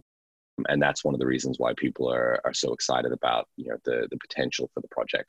The idea that you can have a, a decentralized BitMEX that, you know, runs on Ethereum and is genuinely permissionless, which again is something that, you know, we're working towards, is pretty exciting. This may be getting a little bit in the weeds, but just for, for people who are interested, are you seeing consistent trends around the volume, right? Like what people are interested in investing in, right? What pairs they're they're trading, or, or is it all over the place? It is a little bit variable, and there's some other confounding variables in there as well, which is that, you know, being a permissionless uh, project on Ethereum, we also have an attack surface. So there are people who are always uh, trying to attack the project, you know, front running, oracle attacks, things like that. You know, there is this ongoing kind of arms race as we try and deal with some of the people that are, are you know, trying to attack the project, which does add some noise into, you know, the tracking of what is the activity that's happening on, on the exchange. But there's a pretty decent trend and growth of, you know, trading between some of the assets like Maker, for example, And, uh, you know, we obviously have Link on the exchange as well. So we're seeing some of the, I guess, smaller assets, not necessarily Bitcoin or Ethereum, generate more interest uh, over the last, say, you know, two to three months. Makes sense. Okay, so now let's transition a little bit. You kind of intimated this as you were talking about what's in development, but this is obviously the type of project that requires particular infrastructure. And so you brought up the issue of oracles. And so maybe this is a chance for you to talk a little bit about, A, the challenge that you started to run into uh, around oracles and, and price data, and B, how you got to know Chainlink and, and how that relationship evolved. Back in twenty seventeen, you know, and twenty eighteen, when we were building the project, there wasn't a, you know, decentralized oracle network, right? There, there wasn't even a centralized oracle network that you could kind of consume. There are a few places where there are price feeds on Ethereum, but, you know, it was never going to be able to support our use case. So we were kind of forced into this, you know, not ideal situation of rolling our own oracle. You know, and in crypto, when you roll your own almost anything, it, it generally tends to be, uh, you know, quite a challenge and, and probably suboptimal. We kind of knowingly did this. And then, you know, we sort of hoped that we'd be able to build something that was robust enough that, you know, it wouldn't break down. And then we had an incident in one of the, the price feeds uh, for the Korean won that created this, you know, attack surface. And, and there was this huge incident that needed to be, you know, essentially rolled back with the attacker, um, you know, and I think that that was one of those moments where, you know, it became very clear that this thing that was background risk that we'd kind of accepted from, from the start when we built out the project had become kind of an existential threat to the, the project. But even before that, we were we were talking to the Chainlink team. I think, you know, it goes back maybe almost even two years that we started talking to Sergey and the team, and we made a decision that we would transition. And they've obviously worked really closely with us to kind of understand, I guess, specifically what our needs were and, and you know, how we were consuming price feeds. So it's been a long process to get here, but I think we've started the transition and, and we're close to to finalizing it and being able to shut down, you know, one of the, the major risks in the project, which is the centralized Oracle service that we run. So this is a perfect transition, I think, Sergey, to bring you in and have you explain, for those who don't know, a little bit more about Chainlink and what Chainlink is trying to do and the type of infrastructure it's trying to provide for projects like Synthetix. Yeah, yeah, absolutely. I mean, even before that, I just I just want to say that I think what, what Kane and Justin are, are building at Synthetix in, in terms of making smart contracts go to the next stage of, of what they can actually accomplish is the thing that actually got me involved in this whole space and is really the future. So be, before I even jump into what we do, I, I think it's It's extremely exciting what, what they're building, and it's kind of the next iteration of, of what's going to come to define blockchain um, use cases and, and, and what blockchain-based infrastructure is used for in general. What oracles do is they, they basically provide data into DeFi applications like, like Kane Synthetix. Now, d- data is quite important for financial products because the financial products are essentially written around the data. So there's uh, something like a settlement price, or the, the pr- there's the price at which a trade happens, or all these kind of financial products function on the basis of um, there being an agreed upon price on which we exchange things or upon which we settle the contract. And so the accuracy of that price is, is very important because it essentially determines what, what the financial product results in. Now, the, the financial product in, in, in the case of Synthetix, In, in all the exciting ways that, that your, your friend Nathan uh, mentioned earlier, runs with all these great features of, you know, there's no custody and it's decentralized, and it, it has all these great guarantees that, that traditional financial products simply don't and, and, and won't be able to unless they use uh, blockchain-based infrastructure. But they, they have all those guarantees because they use an infrastructure like Ethereum. That infrastructure allows the actual contract logic to function and to, to define the, the conditions of the contract. Now, as you build more advanced, you know, more um, kind of useful contracts like the ones that Kane and Synthetix are building, you, you come to a point where you, you need to know what's going on in terms of data. So you need to have market prices to settle a contract. You need to have market prices to exchange um, you know, two different tokens of value, as, as Kane described. And because the smart contract's key capabilities are that it provides all of these security and reliability guarantees, you actually need this expanded version of a smart contract that Kane and Synthetix are working on to provide that guarantee, both at the level of the, the logic that in this case lives in something like Ethereum, and in the case of data delivery that effectively triggers the contract. So you, you need guarantees for both the data triggering the contract and for, um, for the logic of the contract. Now, Ethereum does a great job at, at processing that logic and, and, and making it accessible to a, a huge amount of private key holders that can use it.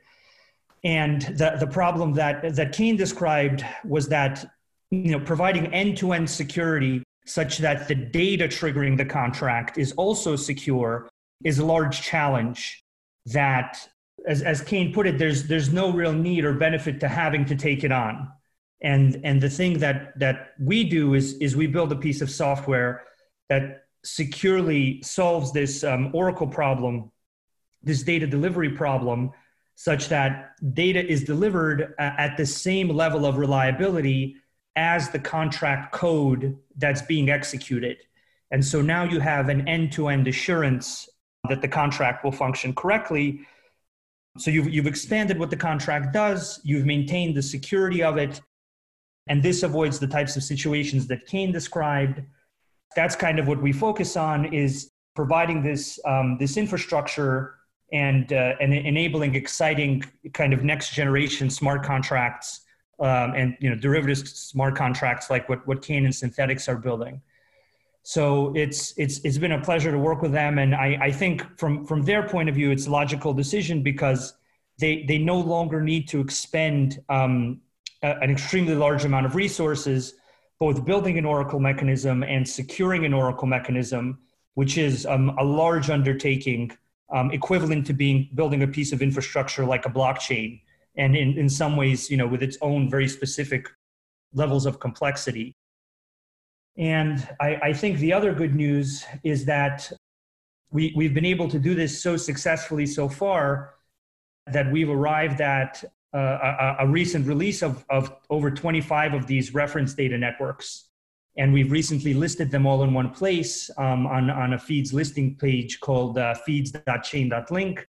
And uh, one of the things we highlight there is, is actually how, in, in addition to be, being able to solve the security problem of, of how do you successfully deliver data to um, a very efficient, high-quality smart contract like Synthetix, You, you also need to solve the, the economic problem of how are Oracle networks supported. And we're, we're very glad to say that in working with Synthetix and other great DeFi dApps, they are able to essentially pay a fraction of what it would cost them to, to put that same data on chain from a single centralized node. So I think there's actually two wins here. One win is the ability for DeFi dApps like Synthetix to have high quality infrastructure that takes um, an infrastructure and a security problem off of their hands and allows them to focus on launching more great markets and more great products. And on, on the other hand, they get to pay a fraction of what they would have to pay in order to broadcast the same data themselves, while getting anywhere from seven to, to twenty, twenty plus times the security um, that they would get otherwise. So really, I think it's it's a kind of a win-win situation, both for the, the DeFi dApp developer using the infrastructure and for the, the larger kind of ecosystem, the larger uh, decentralized infrastructure that's out there to enable DeFi. Okay, so this is great. And I, I want to dig a little bit more into this. But so for people who are listening, who are just kind of trying to wrap their heads around this for the first time and really peel back the inner workings, what you're talking about, Sergey, is effectively allowing these DeFi dApps that rely on prices to trust that those prices are accurate, right? That they're not tampered with, that they are, and, and to do so in a way that doesn't require one centralized uh, source, right? It's, it's one centralized point of trust. So I guess just, you know, peeling it back even a little bit further from what you've just released today to just in general, how you guys focus on this problem, how do your decentralized price feeds work, right? How do they how do they change the paradigm from just grabbing a price feed from one source to actually making it something that people don't have to trust a single source to acquire that data. Yeah, of course. I, I, I think one of one of the most important points is to understand what, what the outcome we're seeking to achieve. And, and the outcome that we're seeking to achieve is that, you know, token contracts can be written on a network like Ethereum, and they can be entirely secured by that network. But when you write a contract that needs to interact with external data, systems like Ethereum do not have the capacity to give that data to a contract. So th- this is the Oracle problem, and, and this is when people are forced to build a system or, or, or use a system that provides that data. But that data is, is, is a critical part of this contract. So you, you could either manipulate the contract code or you could manipulate the data. In many cases, they, they lead to equivalent outcomes, and they're almost equivalent as attack vectors. So I, I think that the, the, the first nuance point to understand is that there's a more advanced class of contracts than just token transfer. That more advanced class of contracts wants to be more advanced, but it also wants security. And in the process of getting the data that it needs to be more advanced, it needs, it needs to retain the security that, that the contract code itself has, but that the data being delivered doesn't. And then the logical question becomes, how do I apply the security model that secures the, the contract code to the data delivery to, to provide the, the same assurance about the data that's essentially controlling that contract? And the answer is actually very intuitive. You, you basically create a form of decentralized computation, which means you have um, fully independent node operators redundantly doing, doing a similar computation and coming to consensus about the accuracy and the outcome of that computation. And, and this is what an Oracle network is. An Oracle network is, is, is a collection of fully independent node operators, which uh, essentially go get data, validate it across the, the, the group of fully independent node operators to the point that it's sufficiently um, accurate and sufficiently validated that it can be considered reliable enough to trigger uh, a high-value smart contract, which, um, which is guaranteed to then act on the data that it's given. And, and what we do is, is we run, it, well, we make a piece of software that node operators, fully independent node operators run by um, in leading DevOps and security teams in the blockchain space, some of which secure, you know, over seventy million in, in, in U S D for, for various staking protocols. Right now, the networks that, that we have um, that we have live, the Oracle networks we have live, I think at this point, they secure over one hundred fifty million in DeFi on, uh, on Ethereum alone. And then, you know, there's other amounts in, in, in other environments. And uh, I, I think that the, the answer to your question is that we're, we're taking decentralized computation as a security model. We're applying it to the retrieval and validation of data such that uh, a group of fully independent node operators guarantees the correctness of data to a sufficiently high degree that it can be accepted as secure by something as secure as Kane's uh, Synthetix uh, smart contract code.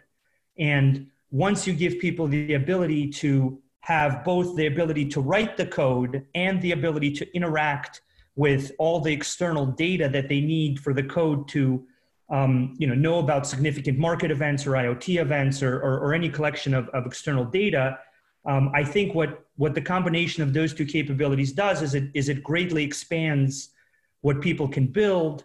And, and that's kind of our goal is, is, is to enable great teams like Kane and Kane's and, and Synthetix to, to really build something that, um, That, that isn't just about token movement. It's about creating a contract that is secure end-to-end, but also interacts with, with market prices in the real world in, in, a, in a more meaningful, more useful way. And I, and I think that's being, I'm, I'm very, I'm thrilled to see that being proven out in the case of Synthetix through all the usage they have. And I, you know, I, I think it, I think it makes complete sense to me. Just to, to jump in here, uh, you know, I think we, our project comes from this kind of pre, uh, you know, pre-history phase of, of Ethereum in the sense that like you couldn't consume this data unless you built your own infrastructure to to get it on on the blockchain, right? And I talk to a lot of teams, uh, you know, small teams that are, are starting to build things today. I think we are seeing a shift now where it, there is just this expectation that this data exists, right? Um, and, you know, that, that it will be there, that it will be available, and that they will be able to just consume it. And I think that that's really exciting, you know, to sort of see, because we we didn't have that. Um, you know, and we're only talking, you know, months or years uh, in terms of, you know, when we started this process. So uh, it is really exciting to see this. And, and I think we're just going to see a, a proliferation of different Um, you know, ways that people are going to consume and, and implement uh, this combination of, you know, computation and, and data access. So it's really exciting, obviously, for us as a project to have access to this now and to be making this transition and, and remove this attack vector and risk. Um, but I think, you know, as a, an Ethereum user myself, uh, you know, I'm really excited to see all of the new stuff that's that's already being built um, and, and starting to emerge. It's, it's really cool. Yeah, I mean, I think in some ways, and I don't know if you guys would agree with this characterization, but I feel like one of the more important shifts over the last couple of years is moving from speaking the language of decentralization to actually operationalizing decentralization, which I think is a lot of what you guys are talking about, what you spent so much time on. And I guess that brings up for me a question of just uh, maybe zooming out even farther from your projects and, and the collaboration that you've had. Um, how do you see the state of decentralization, and, and maybe just we can limit it to DeFi right now? You know, it's a, it's something that is obviously one of the most important uh, areas of development, one of the most um, focused on areas of of development and building and experimentation in the crypto markets. But you know, how far along are we? How early are we? Just for again, this is uh, assuming that not everyone is as thick in the weeds of DeFi as uh, as some of us are. Yeah, I'm, I mean, I'm happy to start because uh, you know. we we get this uh, question a lot, right? You know, how decentralized is Synthetix? And and I think one of the challenges with DeFi is that, you know, a project or a system is only, you know, decentralized uh, or is, is only as decentralized as the most centralized component, right? Um, and, and Sergey kind of alluded to this, that it doesn't matter what the attack vector is if the ultimate, you know, uh, end state is that, you know, funds are, are stolen or uh, or compromised. Then, um, you know, that it, it's kind of irrelevant, right? And so, you know, if the attack vector is that there's some centralized component that the team controls, right? And, and this actually uh, came up yesterday where um, someone reached out to me and, and said, you know, is there a list of kind of uh, functions that the team has, you know, in terms of uh, of what it can do, what it can control within smart contracts?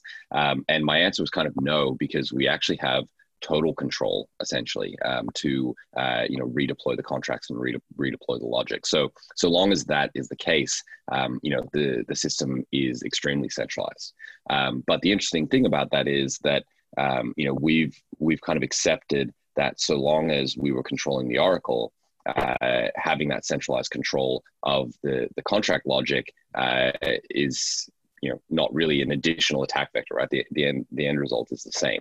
Um, and so one of the really important uh, things I think, you know, that's coming up for us is we will reach this point where we have actually handed over, uh, you know, the control of the, the data feeds uh, to the Chainlink node operators. And, and just as an aside, it's been really crazy in the last like month. Uh, I've had four or five different conversations where I'm talking to someone who's building a, a really interesting project, and they uh, actually throw out there, oh, by the way, I'm actually operating uh, one of the nodes that's uh, feeding some of the Synthetix uh, data feeds. Um, and, you know, these are some of the smartest people in the space that I've been speaking to. And it's been, it's been super interesting to see that, you know, there's all these people in the background that are, that are actually operating these nodes. But I think the end result is we will get to a point in the next, say, month where we will need to make a decision, you know, as a project, as a community, to start to kind of hand back some of this control, particularly around the logic, given that, you know, we've now solved this, uh, this kind of centralized oracle control problem. Um, and so I think it's going to be a challenge that a lot of projects are going to, to, you know, need to grapple with is, you know, how much control should we have? How decentralized should we be? What is the process of slowly decentralizing? Because if we had started off as a, you know, in quotes, I guess, fully decentralized project, whatever that means, we wouldn't have been able to make the pivots that we've made. to kind of get to this point of product market fit. So there is a trade-off there between your ability to respond to what the market actually wants you to build and, you know, to, to kind of protect uh, the decentralization of the project. Um, and so I think it, this is something that's still so early that we don't even have uh, proper language to sort of describe it or even, you know, discuss it. Uh, and I think that that's slowly emerging, um, but we're still very early, and it's going to take, um, you know, a bit more time before we can, you know, have this shared framework to even discuss the areas of centralization, what the trade-offs are, um, and, you know, have really good disclosures about what those trade-offs are in any given project. One of the most, I think, resonant critiques of almost the fetishization of decentralization is that it is in and of itself a word that describes a state of being, not an outcome or a goal, right? So people say, like, we need to, when we talk about decentralization, we need to talk about what the end goal is. Is it to reduce these attack vectors where you could have economic capture or some other type of problematic situation? Is it to ensure some type of censorship resistance, right? And that really where we need to be working back from is not this monolithic notion of decentralization, but whatever the end goal of decentralization is. And that might be different in different contexts, in different protocols, in different systems. And it, again, that to me seems like an evolution of, of how we're thinking about this as well, even just from a, from a language and self-understanding perspective. Yeah, Nathaniel, I, th- I think that, I think that makes perfect sense. You know, of, of the of the trends that I'm seeing in, in general in the DeFi space, um, I, I think there's two two significant trends that that I think are going to have a large uh, a large impact in, in in in the coming months and this year. I, I think one of the first things that I'm seeing that I'm very uh, very hopeful about is I think we finally reached a certain critical mass of private key holders that create a user base of of people that can use products like Synthetix, and that can use all, all kinds of other different um, smart contract, uh, you know, DeFi products. And I, I think what that, what that really results in is it results in an environment where a high quality team like Kane's can, can show up and, and build um, a successful DeFi application and, and succeed at, at, at the same, at, at a similar level to, to web startups. And I, I think that pattern of success is going to become more and more common, because even if you if you go back three or four, two years ago, you, you didn't have as many people with private keys that could use a DeFi application like, like the one that Synthetix has made. And so there was just a timing issue with, with being that forward-looking and building something that futuristic and that great. And I, I think now that that's going away, and, and that we'll, we'll see a pattern of success because there's a user base to consume DeFi products, I, I think that's going to greatly, greatly accelerate um, what the space can be about, because at the end of the day, you need economic activity and you need users to, to define the success of, of, of, of any application, in web-based or decentralized. And so I think that's a huge change that, that has just, just recently happened. I, I think the second thing that, that's very exciting is, is kind of what Kane mentioned before about him seeing bi- people building all kinds of uh, applications that combine data and, and, and smart contract logic. And I, I, I think that Kane's point of view and his story about how when they started out, they were forced to build a piece of infrastructure. It, you know, it's similar to, to the story of some of the, you know, very, very early days of even before Ethereum and, and when people were building smart contracts in like two thousand fourteen and, and, and fifteen and stuff, people would go ahead and build an, a blockchain infrastructure because they wanted to build some kind of use case, some kind of smart contract use case. And I, I think the reality is that if there's a data-rich environment with a lot of inputs and outputs, similar to the environment that web developers build, uh, quickly build web applications and, and quickly iterate those on those web applications. And if, if, if the decentralized kind of application and the, the, the smart contract in environment where developers build all these DeFi dApps can, can be a place where people can very quickly both write the logic of the contract and get all the inputs and outputs. So all the data and all the payment capabilities.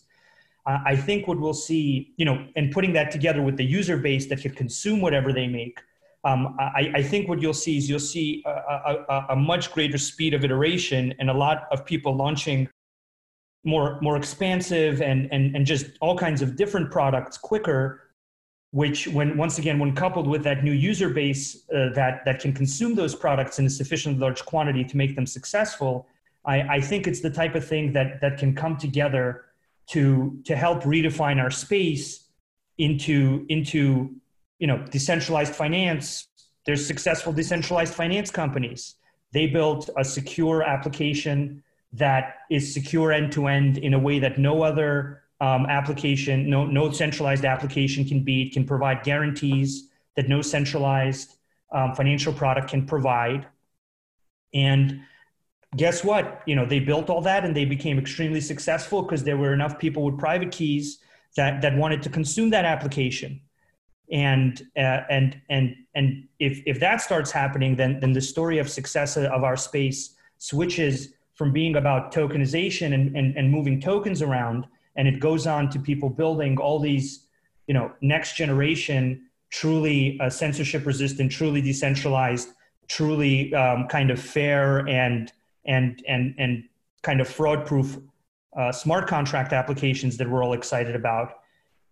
And, and that's, I mean, that's the really exciting thing from my point of view, is that the space could, could quickly become about, um, about that type of economic activity, about those types of applications be, between these two dynamics, which is, which is what I'm very excited to see. So I wanted this, I think this conversation has been super interesting. Um, we could talk for a lot longer on so many ins and outs of uh, the particular projects that you guys have, but also the industry as a whole. But where I wanted to leave this maybe is, is just uh, put you guys on the spot a little bit. So I'm really interested in two things. First is um, something that uh, that keeps you up at night when you think about, you know, the the, the what's still to be built and the challenges that uh, that either your particular project or just the the DeFi space in general uh, uh, are facing. But then second, um, I'd love to hear something that uh, fills you with optimism, that makes you excited. And I, you know, Sergey, I feel free to cheat and and kind of go into a little bit of what you were just saying, because I think you almost answered this and kind of inspired the question. But what's one thing that is uh, is is really stressful and and maybe something that we just need to be really diligent about being level-headed and, and clear-eyed about? And what's one thing that gives you a lot of optimism for the future of DeFi or, or other parts of crypto? Uh, yeah, I'm, I'm happy to, to jump in here. Um, I think something that, um, you know, concerns me, and, and I know, uh, you know, Nathaniel, you, you touch on this uh, quite often, um, you know, in a number of different places, uh, is, you know, the, the potential for the, the impact or the response, I guess, if Uh, you know, what Sergey was describing starts to happen, right? You know, if we start to get this inflection point where there's all these users flooding in, there's all these different use cases, all these uh, these great new products emerging, um, you know, people are, you know, regulators, whoever, are going to step in and, and say, well, hang on a second, we want to have a bit more control here. And so I think uh, one of the sort of uh, patterns that uh, has been, you know, implemented over the last four or five years is this idea of having foundations that operate these networks, right? And, you know, we have a, a similar pattern, and it's a, a pattern that I think exposes a project to, you know, regulatory capture in a way that is is not ideal. Um, and so we're actually going through this process of unwinding this and, and moving away from this idea of having, you know, a single entity that maybe governs the system and moving more towards like a, a DAO-like framework. And so that's that's something that definitely worries me, is, you know, that we have a, I think, a window of opportunity, you know, over the next maybe six to twelve months, where we can get the governance structures right um, for these types of projects to ensure that they are sufficiently decentralized. And then I, I think the thing that makes me optimistic is that, you know, I talk to a, a lot of, you know, small teams of, you know, two, three, four people that are working on incredible projects that I think are really going to drive some of this, you know, user demand. And, you know, the, the exist, there is this latent demand there. Um, but I think as, you know, more products uh, emerge, um, you know, and, and people start talking about all of these cool new things that they're using, it will actually bring in a, a flood of new users. Um, and, and I think as we solve each of these problems, you know, whether it's the Oracle problem or, um, you know, as we have viable solutions for teams to to hook into uh, within Ethereum, it's going to, you know, create this uh, this platform that is, you know, as uh, easy to build on as, you know, Web two or, or you know, um, or whatever. And and I think that that is going to uh, have a compounding return that we really can't kind of anticipate right now. Um, you know, we're we're still super early. And so um, for me, the, the really exciting thing is, you know, every day people are solving these genuinely hard problems. And each time they solve those problems, it's solved for everyone. You know, because the system is open and people have access to it and people are talking about it and, and people can see uh, that that solution now exists and, and is out there. Um, and so I think that uh, we just have the ability to uh, to kind of consume all of this effort that we're all putting in in a way that, you know, creates an output that is far larger than, you know, the, the individual uh, contributions. And so for me, that's the thing that's the most exciting is that, you know, over the next two, three, four, five years, Uh, we're going to see a, a total transformation in the way that products are built and, and how users consume them. Yeah, you know, I, I think it's interesting. One of the, the things that I've shared occasionally on Twitter and on this podcast, which I don't know if it's a contrary opinion or not, I guess it depends on who you ask, is that I actually think that the state of new user adoption is is in an awesome place as it relates to DeFi, right? In the sense that we're not out actively recruiting uh, tons of new people into the space, but rather building these things which we're all dogfooding and that are, are early adopter driven uh, from people who have a proper sense of the risk involved and the technical complexity involved to, as you pointed out, sequentially work kind of one by one through these issues. To me, that creates the opportunity that we actually make this space safe kind of on our own and without the uh, the the stick, right, of of regulatory threats or anything like that uh, before you start to see more and more people come in. Um, and I think that that's actually really, really healthy. So uh, I, I tend to agree with a lot of the points that you're just making. Yeah, I agree. I, you know, I think that that is something that uh, makes us a little bit safer. Um, but you know, if you're around, which I know I know you were, and I know a lot of people listening were for, you know, twenty seventeen. Uh, that can work until it doesn't, um, you know, and, and we could uh, see a, a flood of, you know, new users come in uh, maybe before we're we're one hundred percent ready. Um, so that is something that I, I think, you know, there is an onus on all of us building right now to to really try to kind of uh, put as much structure around this stuff as we possibly can. Um, but, you know, uh, it's it's also exciting to see, you know, uh, how much is being built. Absolutely. All right, Sergey, you're up. One thing that makes you excited and one thing that makes you nervous, I guess, uh, in, in whatever order you'd like to tackle them. Yeah, so I think the, the thing that makes me a little bit nervous, or the thing that, I, that, I'm, that I'm very eager to see kind of, is that um, there's on-chain privacy. So I, I, I, I've been you know, looking at on-chain privacy, whether it's through homomorphic encryption or zero-knowledge proofs or, or any number of, of, of combined approaches, or even trusted execution environments, where in, in the real world, in like the traditional world, contract privacy for even all these really complex contracts is extremely important. There's certain contracts that they have to stay private by law because because they could affect some kind of trading trading uh, volume or something. In in you know that's very common in, in, in global shipping.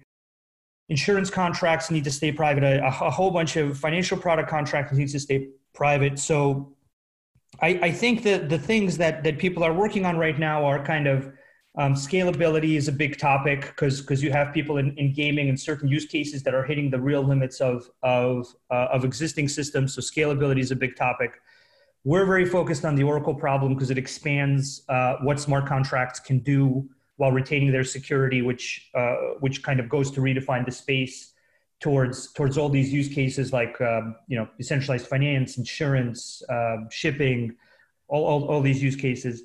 But I, I think the thing that I'm also very worried about, and the thing that I think also needs to fall into place, is the ability for contract uh, terms and contract outcomes to remain private, because that, that is just a, a fundamental requirement that, that many of the digital agreements that we're trying to replace have.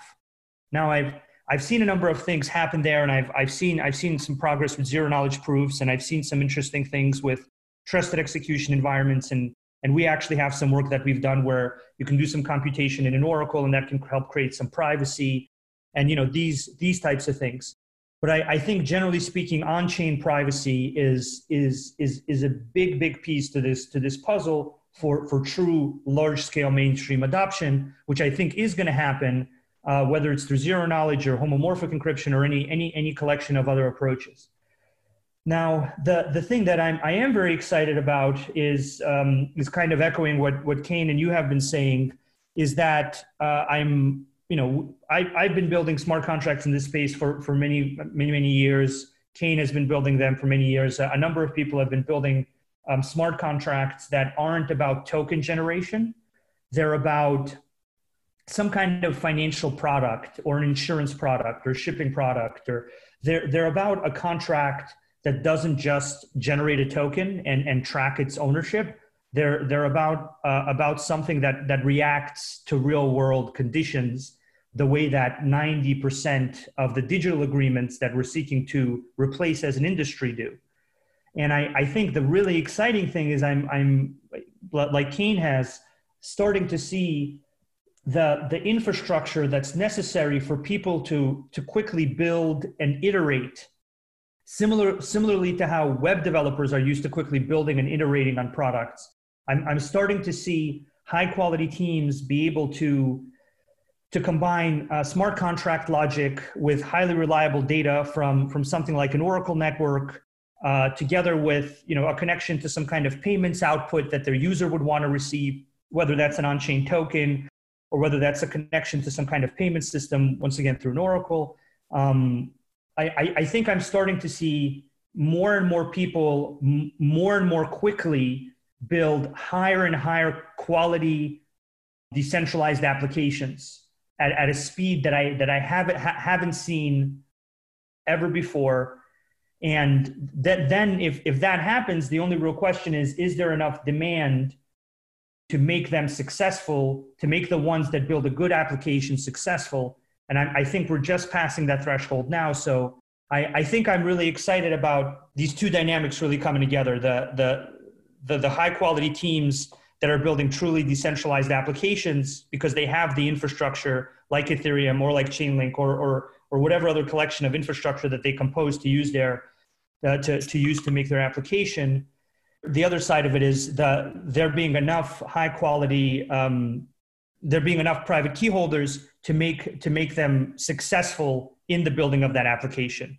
So I, I, I think those two dynamics coming together show me, a, show me a world where not only did somebody build a great DeFi application, but they, they also achieved a, a level of success that justifies other people building more DeFi applications, which is how I think we, we go to a world where we're building smart contracts that are about all these, all these useful types of interactions with the real world, uh, the way that digital agreements are today.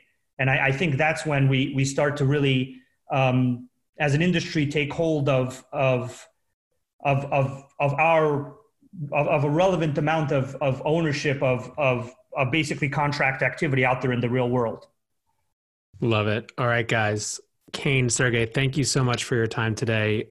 Like I said, I think we could talk about this for hours, but I really appreciate you guys joining. And uh, I'm excited to see what you guys build both independently and through continued collaborations. Thank you for having, um, having uh, us on the show. I really appreciate it. Yeah, it was, it was good fun. Thanks a lot. So there you have it. Regular listeners of The Breakdown will know that my interests tend to be on the highest macro levels of just about anything we talk about.